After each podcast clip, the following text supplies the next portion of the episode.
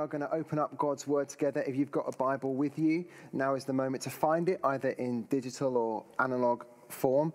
And if you don't have a Bible, you can always download one. You can just go onto wherever you get your apps from, just type the word Bible in, and it's usually the very first recommendation is the one that we re- recommend. So uh, we're going to be in Matthew chapter 18. We're going to work our way through uh, the journey of Matthew chapter 18 over time. And so you definitely will want something in front of you to refer to.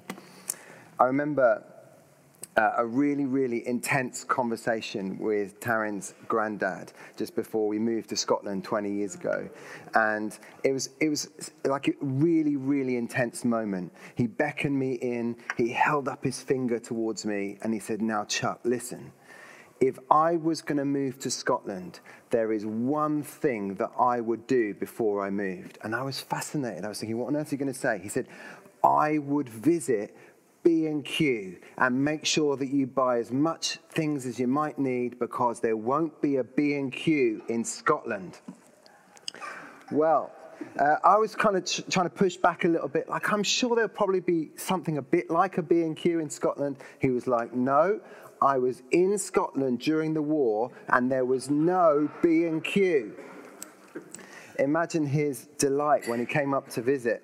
Uh, he's such a legend uh, when he came up to visit about a year later, and we were able to show him around not one, but two B&Qs. And we also showed him this shop, which now most people in Aberdeen have forgotten about, but it was the most unbelievable shop you've ever seen in your life. It was called the Big W. And it was, I'm pretty confident about this, it was the world's biggest Woolworth store uh, down at the beach in Aberdeen. And you could buy literally anything in there. And I think probably the world wasn't really ready for the big W because uh, it didn't last long. And let's be honest, after that, Woolworths didn't last long either. But this place, the big W, was the the place where I witnessed one of the most bizarre moments of my life. And what it was, was there were two old ladies. They must have been knocking on 90 between, uh, each one of them.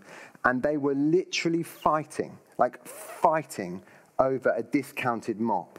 And it was a little bit like, um, you know, on uh, Bridget Jones's Diary with Hugh, what's his name, and the other guy, when they're like, fight. these two nonagenarian ladies were fighting over a, a discounted mop. And the truth that I learned on that day, and I've learned many times since is this growing old and growing up are not the same thing.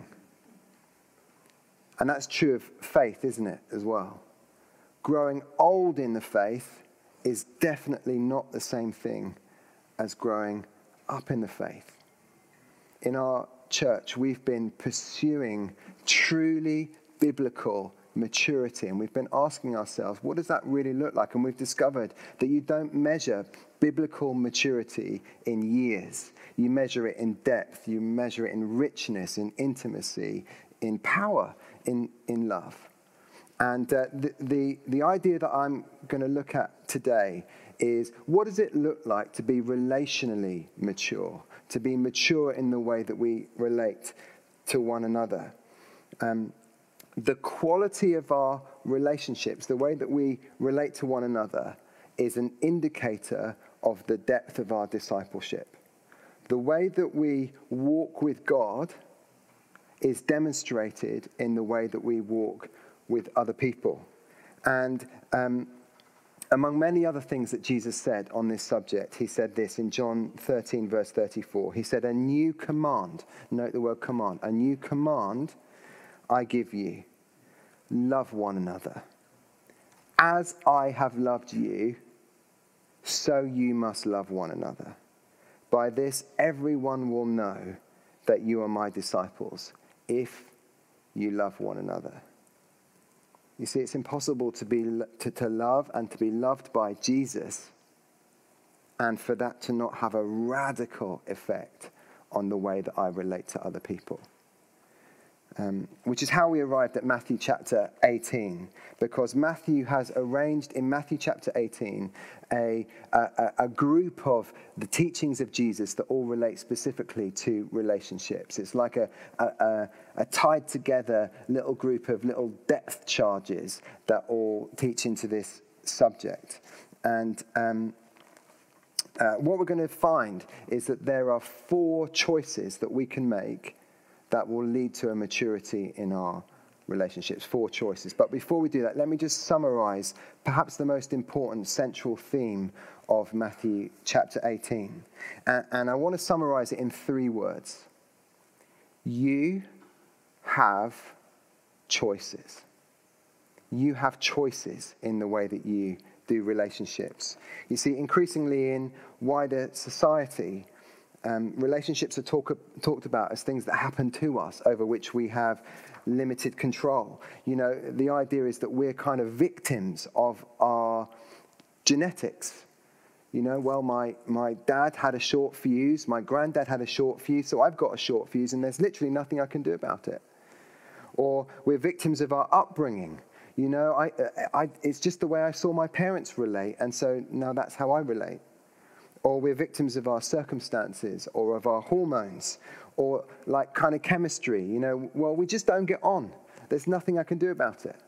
Or we're victims of the universe. You know, the stars aligned for a particular period of time, and so I was able to have this relationship. But then the stars unaligned, and so the relationship kind of drifted, and, and I'm just powerless against the universe. And so, the golden thread that runs through the passage uh, of Matthew chapter 18 is actually an incredibly empowering truth. We have choices. We're not just victims of our circumstances. It's not just pot luck whether or not our relationships succeed. There are choices that we can make with our will, with our, um, with our own internal decision that will affect whether our marriages, our friendships, our other relationships, our churches make it through the long haul. There are choices that we can make. Immaturity in relationships just kind of throws its hands up and shrugs its shoulders and said, Well, nothing I could do. Maturity in relationships says, I'm going to engage my will, I'm going to make choices that might just change the outcome. And so, as briefly as I can manage, here are the four choices. Choice number one I'm going to embrace humility. Let's read from Matthew 18, verse 1. It says this At that time, the disciples came to Jesus and asked, Who then is the greatest in the kingdom of heaven? He called a little child to him and placed the child among them. And he said, Truly I tell you, unless you change and become like little children, you will never enter the kingdom of heaven. Therefore, whoever takes the lowly position of this child is the greatest in the kingdom of heaven. And whoever welcomes one such child in my name welcomes me. Some friends of ours went to uh, go and serve some of the poorest people in the world in southern Africa in a whole bunch of villages in the valleys there. And um, it, it, just so happened that they uh, recently had a, a, a, little baby boy, and so they took the little baby boy with them. And as they went around these villages in the valleys, all the women would come out of their homes and they would point towards this little baby, and they would all say the same thing. They would go, Wow, fatty, fatty, fatty, fatty, like that, which in their culture, in their circumstances, was like a really affirming and encouraging thing. My friends, yeah, not so much. The point is, Every community has a pecking order. Every community on earth has a way of establishing power. Every society has at its heart a sense of competition. And it may be on a different scale and with different values, but everyone on earth in their communities is competing against one another, except the church. In the church, we don't compete.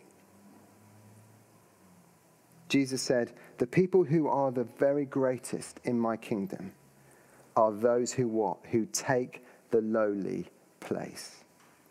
They're people who say, I'm not going to compete with you. I'm not going to try and demonstrate how superior I am. I'm not even going to really make sure that you understand that I'm right. Jesus is calling us to em- embrace the place of humility. And in fact, to go further than that, to elevate and give prominence to, to the last and the least in the community in a way that is radically different from every community on the face of the earth. It's a powerful decision in our relationships if we choose to embrace humility. That's the first choice. The second choice is this I'm going to chase holiness. I don't know whether you came across this in the news recently, but there was a, an international incident between France and Belgium. And it was completely by accident. There was a farmer in Belgium and he'd been driving his tractor around his farm in a particular way for years. And there was this big stone in the middle of the, the track that was driving him crazy. And so in the end, he said, Do you know, I'm just going to dig that stone up and move it. And so he dug up this stone and he moved it two meters and 29 centimeters to one side and then he just carried on driving his tractor. But what he didn't know was that that stone had been put there in 1819 and was actually the marker of the border between France and Belgium. And so he had accidentally, uh, you know, created a diplomatic incident because he had changed the shape of both countries just with a digger.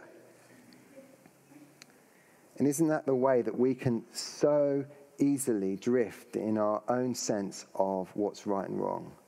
You know, without very much consideration or thought, we just stretch the boundaries of what we tolerate in our own lives.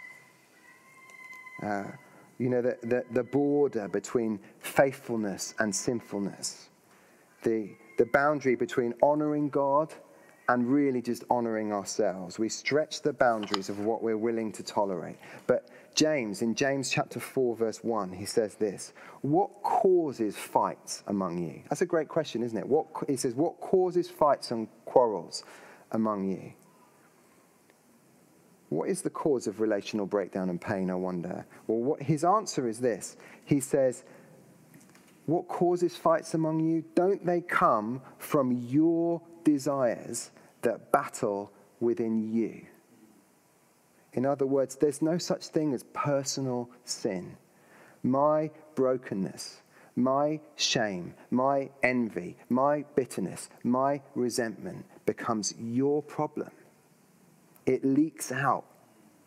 My sin contaminates my relationships. And so, therefore, Jesus says, Matthew chapter 18, here we are again, verse 7.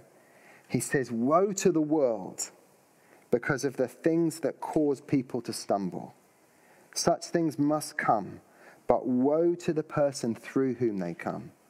If your hand or your foot causes you to stumble, cut it off, throw it away. It's better for you to enter life maimed or crippled than to have two hands or two feet and be thrown into the eternal fire. And if your eye causes you to stumble, gouge it out, throw it away. It's better for you to enter life with one eye than to have two eyes and be thrown into the fire of hell. The second choice that will be a, a step towards maturity in my relationships, will have a huge impact on the, the way that I relate to other people, is to declare war on my own brokenness. It's a choice to embrace and to pursue holiness. Choice number three, when it comes to relational maturity, is to pursue the wanderer. Let's jump to verse 12. Jesus says this What do you think?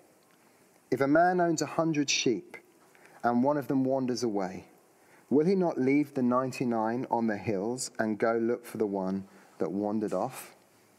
And if he finds it, truly I tell you, he is happier about that one sheep than about the 99 that did not wander off. In the same way, your Father in heaven is not willing that any of these little ones should perish. Do you know what I found fascinating when I was studying this? Is that that parable about the lost sheep and the, the shepherd who goes looking for the lost sheep, it, in Luke's gospel, it comes in the context of a, a set of parables the lost coin and um, the lost son as well. And it's clearly a, a um, a parable that communicates the gospel that God is a pursuer. He pursues lost people. He comes looking for you. In, in, fact, if you're not a Christian today, perhaps the one thing that you need to take from this today is God is pursuing you in his love. But what's really interesting is that Matthew groups this parable in a, in a, in a different way. And, and it, clearly, Jesus used that parable to illustrate different things because here he's talking about not that God is someone who pursues people, but that we're to be people who pursue people. And the reason I know that is because the very next verse, verse 15, says, If your brother or sister sins, go and find them. We're supposed to be people who pursue the wanderer. Do you know, um, when I was a teenager, I wanted to, to pretty much spend my time doing anything where my parents weren't. And then over the course of my teenage years, I came to realize that they were actually better company than I'd given them credit for. And so in my late teens, probably 18 years old or something like that, I started to play tennis with my dad. And we would go, uh, he belonged to a tennis club, and so I joined the tennis club.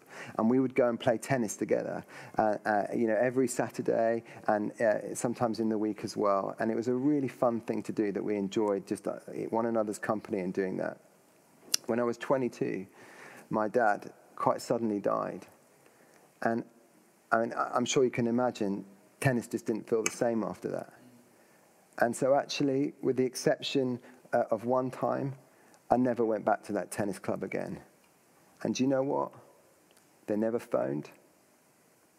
They never sent me a letter. They never just came knocking on the door, hey, we're missing you. You're not here. We, you, you used to come to the tennis club all the time. Where are you? They never chased me. I never went back there ever again, and I never heard from them ever again. Jesus is saying in this parable, not so with you. We're supposed to be the kind of community that pursues people.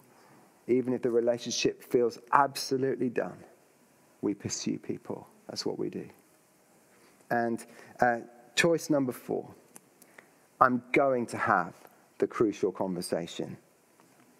Uh, this section of Matthew 18 is probably what, what Matthew 18 is most famous for.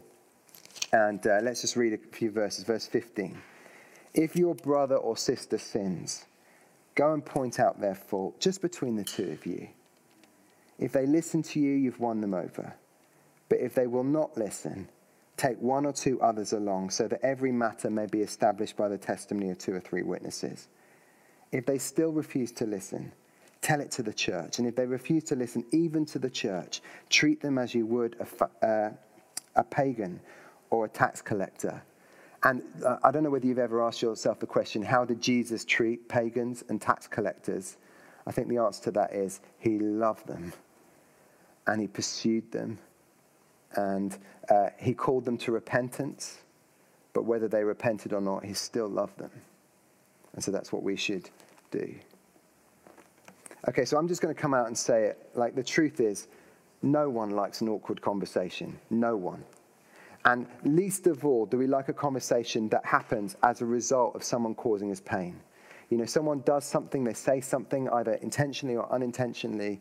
None of us like to go and have a conversation with them about that, least of all if we're British.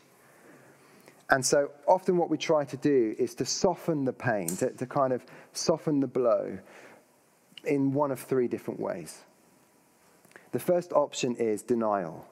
We just say to ourselves, do you know what? I'm just going to pretend it never happened. And I'm just going to sweep it all under the carpet. The problem is that might seem like a good idea, but it's very easy to fall over when you've got lumpy carpets. The second option um, is, is delay. We say, do you know what? Time is a great healer. I'm just going to leave it. Now, the, the truth is that that axiom, time is a great healer, is something that has been observed to be true by literally no one ever. You know, like if that was true, time is a great healer, then A&E waiting times would be a good thing. You know, you'd get to A&E, you'd have limbs falling off and, and uh, you know, skin missing from one side of your body. You just had some kind of horrific accident. You, you know, you'd go up to the lady at the desk and she'd say, just wait there for two or three hours, you'll be absolutely fine. They, that's not what they do, is it? Time is not a great healer. When you leave things that are sore, they fester and they get infected and they cause even more pain. The third option for dealing with relational pain, which uh, is something that I heard somebody call, call it once triangling. It goes something like this hey, you know, um, Larry, listen, uh, that guy Barry over there, he's really hurt me. He did something really, really awful. Can I tell you about it? And so I tell Larry all about my pain and how it all went. I say, he's such a bad person, that Barry. Terrible. Could you just go and have a word with him and just let him know how much I'm hurting? You see? It's like a forming a, a triangle. And so, you know, obviously, I can't remember the names now. If, if, if, if, if Larry takes that on board, he's going to go, he's going to go to Barry, he's going to say, Barry, you know, I've heard what you've done. It's terrible. You know, I've heard all about his pain and his, and uh, you need to do something about that. Well, at this point, Barry says, What are you talking about? I'm horrified that that's what he said to you. Let me tell you what he's done to me. And so, uh, you know, and so there's a couple of things that happen with the triangling thing. The first problem is that it just goes on forever. He said, she said, he said, she said, it just goes round and round in circles. The second problem is that it's really delicious. It feels great. And so I'm going to tell Larry, and then, you know, he's on my side. He's sympathetic. And so I'm going to tell uh, Harry and Harriet and Barbara and Gertrude and Dolly and all these other people. I'm going to tell all these people about what Barry's done. In fact, I'm going to, I'm going to speak to nearly everyone on the face of the earth except the one person who caused me pain. And Jesus says that's not how it's, that's not how, not how it's going to be in the church. Jesus says in the community of the church, at some point, someone's going to cause you pain. Like it's just going to happen. And when they do, you have a choice. You can deny, you can delay, you can triangle. They're all bad choices. A better choice is to go quickly to the person who's caused you the pain and have the crucial conversation hey, I don't know whether you realize, but that thing that you did, that thing that you said, I don't know whether you meant to or not, but I felt really hurt by that. And then either they're going to be horrified or they, they're going to say, oh, oh, you're right. I, I, I did mean to do that, but, but I shouldn't have done that. I'm so sorry. Uh, uh, or they're going to say, No, I completely disagree with you. In, in, in, which case, you know, Jesus says, having gone quickly to have that conversation, from now on, everything goes slowly. The escalation is slow. I'm going to take one or maybe two other people. I'm going to have another conversation. Then, if that doesn't work, I'm going to take some more people. And then, if that doesn't work, I'm going to take some more people. Just gradually increasing over time immaturity in relationships, delays or denies or triangles. Maturity says, I'm, going, I'm just going to have the crucial conversation with the person involved.